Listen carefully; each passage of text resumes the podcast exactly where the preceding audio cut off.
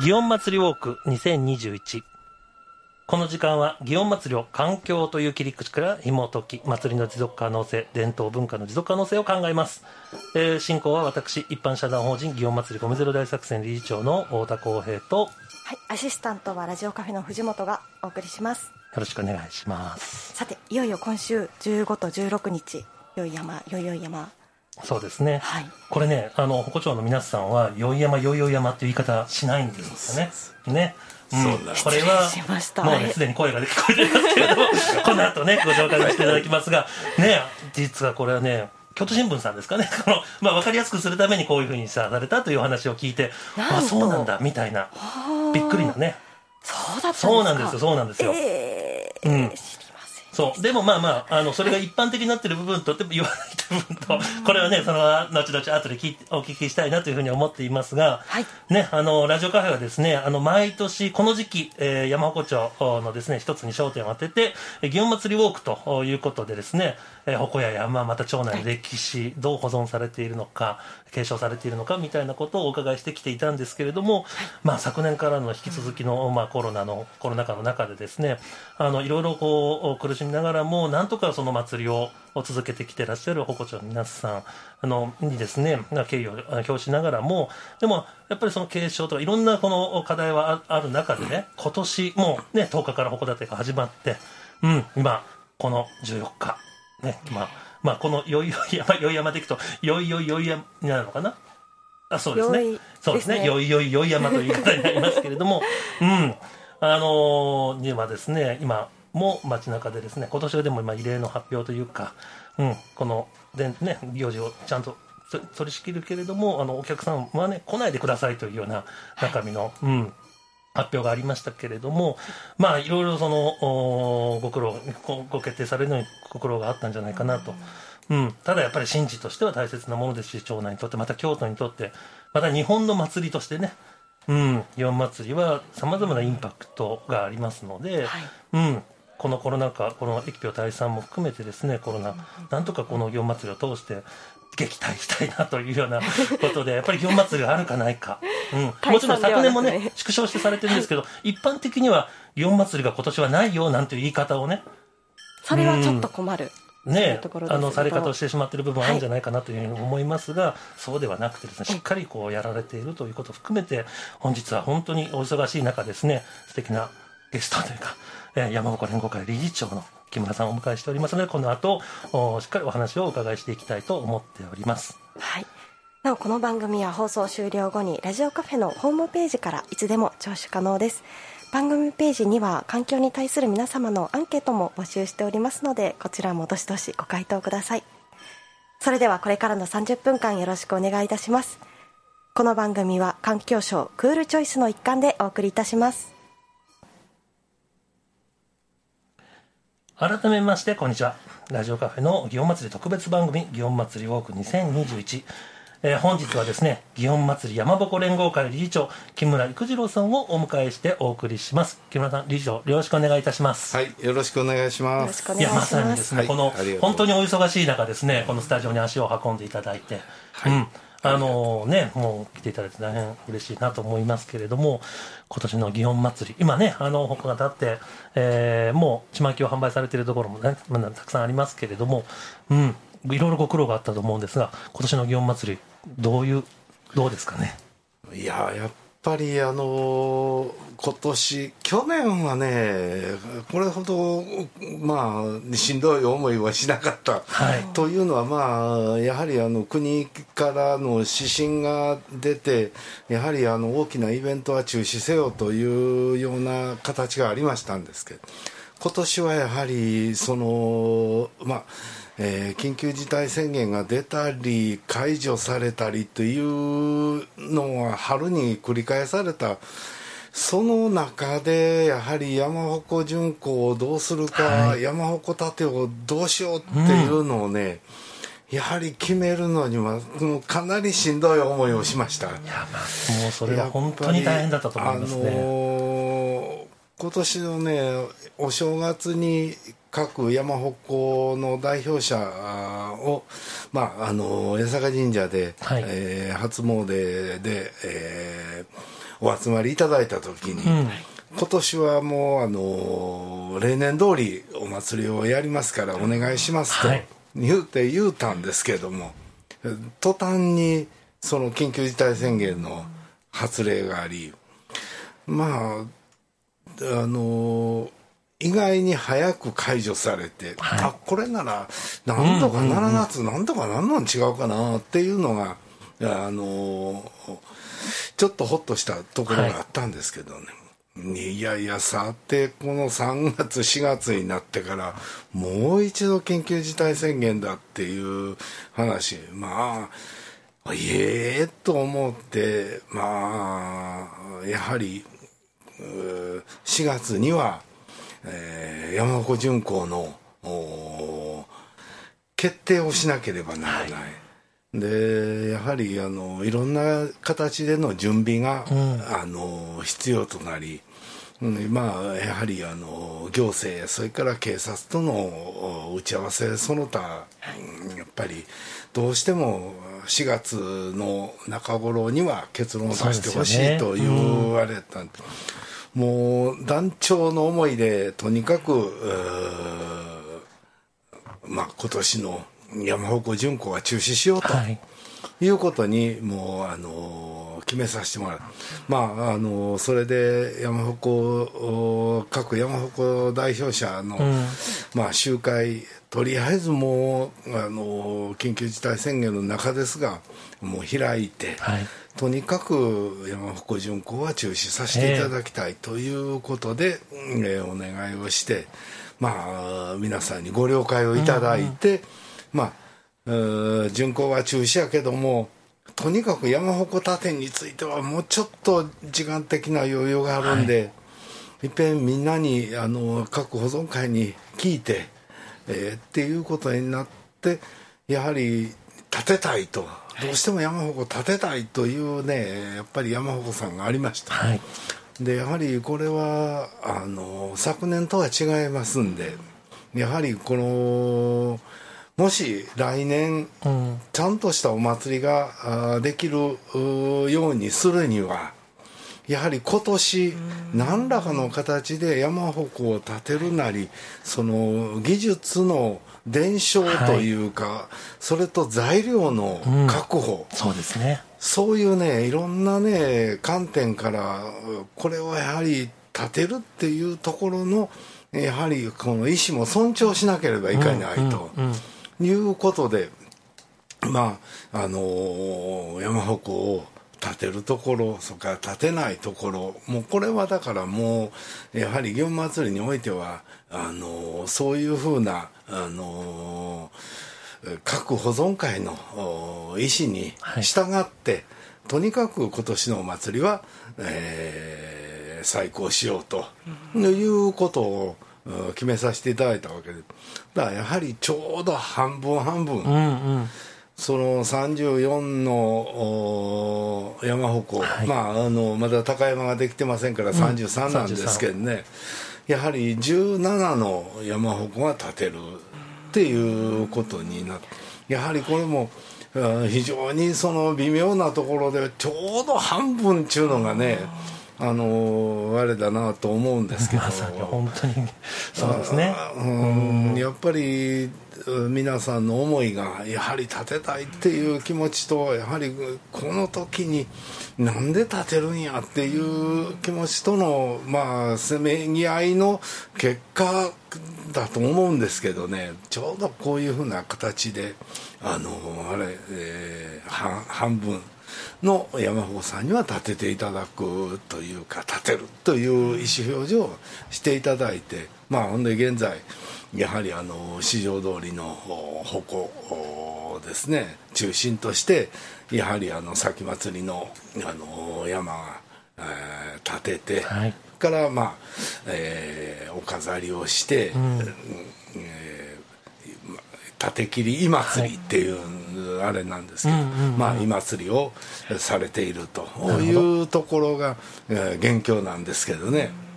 なるほど。いや本当に各町内の中でも激論が多分飛び交ったというかね、やっぱやりたい、やっぱ立てた方がいいんじゃないかという方々と、やっぱりこのタイミングでやっぱやめてね何か疫病退散のお祭りなのに感染拡大の原因になってはいけないというようなことで、もう本当にそこは、ね、それぞれの町内の中で議論がね、はい、うんでもそれが全体をね、まあ、それの保護庁をまとまって山鉾連合解散ということで、木村理事長をはじめですね、あの皆さんがこう取りまとめられて、うん、ただやっぱり昨年と大きく違うのは、昨年はねコロナがやっぱりどういう、まあ、コロナ感染がやっぱ怖いなっていうのがもちろんあって、これがどういう影響があるのか、どういうふうに私たちの生活を変えてしまうのかっていう、少しまだ不安な状況の中での、あの、まあ、縮小と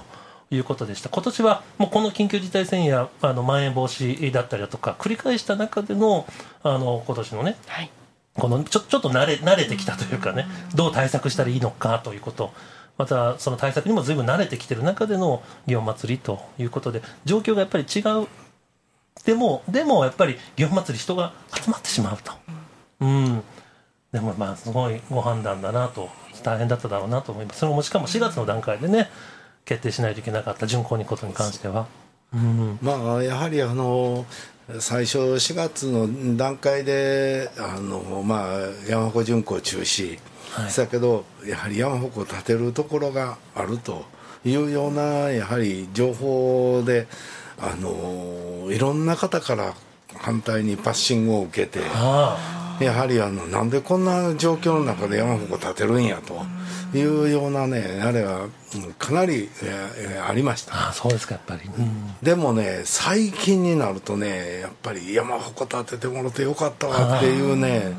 やはりあの反対にね激励のあの言葉の方が多なりましたね、うんうんうん、やっぱり、うん、京都の皆さんにとってはやっぱり山鉾を見てあの祇園囃子が聞こえて、はい、それでやっぱり夏を過ごすっていうのがねやっぱり染みついてんやろなと思いましたね。だからやっぱりあの、はい、その点では我々もあの立てて、えー、お囃子をして、はい、皆さんにで、まあ、あの祇園祭りやりますというようなことをあのアピールできたことはやっぱり皆さんに喜んでいただいたっていうことがやはり一番我々にとってやっぱりやってよかったことだなと思いますね。そうですね、やっぱりろくがつ末しちがつになあのお囃子の練習の音が聞こえてきて、ここの絵聞こえてきて、あなんか去年とは違うと、はい、夏が来たなってね思いました思いましたよね、はい、うん本当に元気づけられました、うん、ねまあ、そうとはいえですね、このまあまあいろんなご批判のねお声もあったと、ただ一方で応援する声、うん、いやそこをですね理事長いろいろ本当にご苦労がねうんあると思いますが、木村理事長は、えっと、理事長にご就任されてにねんめ、そうなんですよね、ということになりますよね。ですからあの理事長に就任したんがにせんじゅうきゅうねんの、はいえー、秋ですから、それから次の年の春にえー、っていう感じでまさかまさかっていう感覚で中止になりましたんですけどね、まあ今年はなんとかできるん違うかなと思ったが、まあやっぱりにねんかんあかんかなっていうのはね、やはりあのーちょっとやっぱり残念で、まあそうですね、ただまあ長い歴史を見るとうんまあ、疫病が流行ったり、まあ、地下鉄の工事があったりいろんなことで そ, そうですね、うんまあ、やっぱりあのそれと同時にやはりあの我々あの祇園祭りに山鉾っていうのはやっぱりあの文化財ですのでね、はい、でやはりこれをやはり大事にあのつないでいくと、うんいうことがねやっぱり有形無形の文化財をあのつないでいくわけですから、でやはりあのこれは複数年あの途絶えたって、まあ、中止になったっていうのは第二次世界大戦、はいえー、以来の話ですし、はい、あのそういう意味ではやっぱりまああのそれ以前はやっぱりはまぐり御門の変でそうです、ね、やはりであの時もそれから第二次世界大戦の時もやはりあのこれはあの復興に非常に長い時間かかってるんですよね。なるほど。やはりあの文化、そう文化財がな、あのまあ、消失したり損傷したりしたあのはまぐり御門の辺、うん、それからやはりあの関わっていた人たちがあの戦死されて、やはり戦後の復興に非常にやはり長いこと時間がかかってしまった。やっぱりそういうふうなことがありますんでね、やはりこれはだからやもし来年あの普通のお祭りができた時にはちゃんと通常通りのお祭りができるように、はい、やっぱりこれが我々にとっては非常に大事なことだなと、うんうんうん、いうことを思うわけで、やっぱりそのためにはその来年のためのもう今年のお祭りはどうあるかっていうことをやはりそれは考えていかなければならないなと、あの思ってるわけで。なるほど、そうですね、やっぱりね、あのそのことがやはりあの今年山鉾建てるとか、あの何らかの形であの来年につないでいかんと、これはだから来年あのあれやのに、いや材料が集まりませんとか、ね、いや人がもうねこうあの集まらないんですわっていう話になるとちょっとね、あのこれもやっぱり、えー、困った状況になってしまいますのでね、やはりもうあのそういう意味でやはり今年の祇園祭っていうのはもう来年を見越して、えー、今年の祇園祭がどうあるかっていうことをやはり皆さんで考えた結果ということですね。そうですよね。うん、まあね、長い歴史、今年はせんひゃくごじゅうにねんめにあたりますかね。うん、そうですね。その中で、まあ、いろんなことがありつつもやっぱりひゃくねん単位でごじゅうねんひゃくねん長いスパンでね、この祇園祭どう引き継いでいくかと。まあ、短期的にはこのコロナがねこのにねんっていうことはありますけど、長い目で見たら本当にごく一部の、まあ、こういうこと、はい、でもこれが大きな影響にね、その後々に何か影響くるとこのごじゅうねんひゃくねんのことも考えられなくなるようなことにつながるとまずいと思いましたら、今言われたように本当に来年に向けて今年があるんだということで、しっかりその引き継ぐということを継承するみたいなことを考えてらっしゃるのは大切だなと思いますよね。あの私の方で祇園祭ゴミゼロ大作戦ということで、うん、あの今年はちねん、はちねんめのちょうどあの、えー、後祭りが復活した年からスタートをさせていただいておりますけれども、あのこちらはまあその、ね、ゴミ出てきたゴミをどう、どうするかというようなことで、あの産卵がすごかった昔に比べて今はですね、随分皆さんも来場される方もご協力いただくようになって、また出店というかね、屋台もですねいろいろ協力をいただけるように一部なってきてですね、ようやくゴミが産卵ゴミは全部なくなったなという状況になりましたが、うん、はい、これもですね屋台がで、まあ、出ればね何か販売するお商売を皆さんされると、それに伴ってゴミも増えるんですけれども、今年はあのほとんどありませんので、はい、あのとはいえこれやっぱり今にせんにんぐらいのボランティアさんが関わって一緒にやるんですけれども、これが一回途絶えてしまうと、はい、じゃあ来年またすぐ、いや確かにそうですよね、うん、ということもあって、それこそ祇園祭に合わせてですね、我々もゴミゼロ大作戦も、もう本当に規模を縮小してですね、町内の拾い歩きの活動をあの明日明後日と、うん、じゅうご、じゅうろくにちとさせていただくんですけれども、やっぱりそれもやっぱりどうつないでいこうかと、うん、いうことですよね、うん、なのでもう本当に私たちはもう規模も違いますしあれですけれども、町内のあのご意見というか、ご意見というかそのやることにあのご尊重させていただきながらですね、どう私たちもそれを応援できるかということで、あのそうあの拾い歩きの活動をねすると、昨年に続きねすると、やっぱりボランティアさんからするとやっぱりそれもいろんな声がやっぱりありますよね、はい、うんこんな時期にっていうのもありますし、うんだからそれはしっかり対策を取りながら、もちろんね少人数でさせていただくというようなことでご理解いただいてやることにしたんですけれども、うんやっぱり一回途絶えてしまうとね、もう一回やり直すっていう、立ち上げ直すっていうのは相当なパワーがいりますし、技術ももちろんですし、もうそれはもう山鉾建てのことでいくと本当に大変だと思いますよね。うん、その点に行くとあの木村理事長は山あの薙刀鉾でもね、もう昔から、はいうん、小学の小学生の低学年からね囃し方としてされていると、はいはいうん、やっぱりまあ私はもう子供の頃からあの祇園祭っていうのはもうまああの自分が関わっていたということもあり、はい、やはりもうあの体に染みついたものなので、うん、やはりまあ祇園祭であの祇園囃子が聞こえるっていうのはごく普通に当たり前だという感覚やったんですけどね、はい、まあ、去年はさすがに何もその音がない、うん、何もないっていうのがね、やはりもうその体の体内時計がその狂ってしまったようにあのなんか非常に不思議な夏を過ごしたなというあの感覚でしたね。いや、これそうですよね。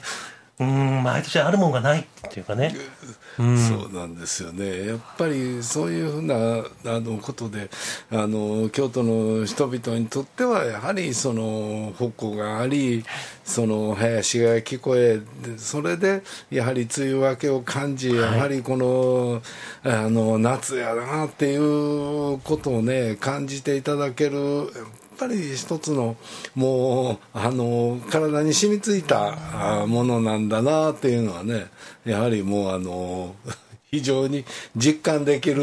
ものですね。いや、まあそれがやっぱりの町内のね祭りを支えているされている皆さんだけじゃなくて、これがまあ京都のみならず全国の方もね、あのその消失感というか、大丈夫どうなんだろうみたいなね不安感と、ただやっぱり明るくこれを来年はなんとかねやってもらえるんじゃないかと。一方でその運営するにあたっての経費もね、まあ、例年かかるわけで、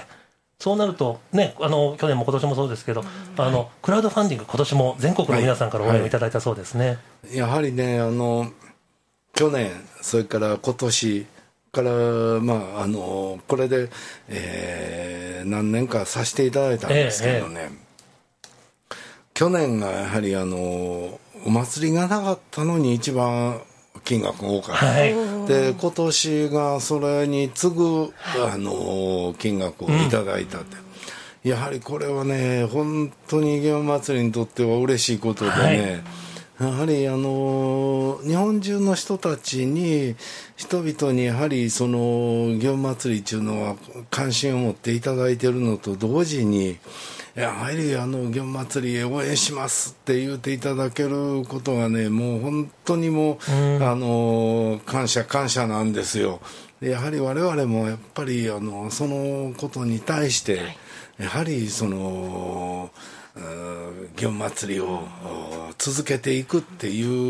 う気持ちをやはり常にやはり頭の中に描きながら、あのもうえー、今年の祭り、それからもう来年を見越しての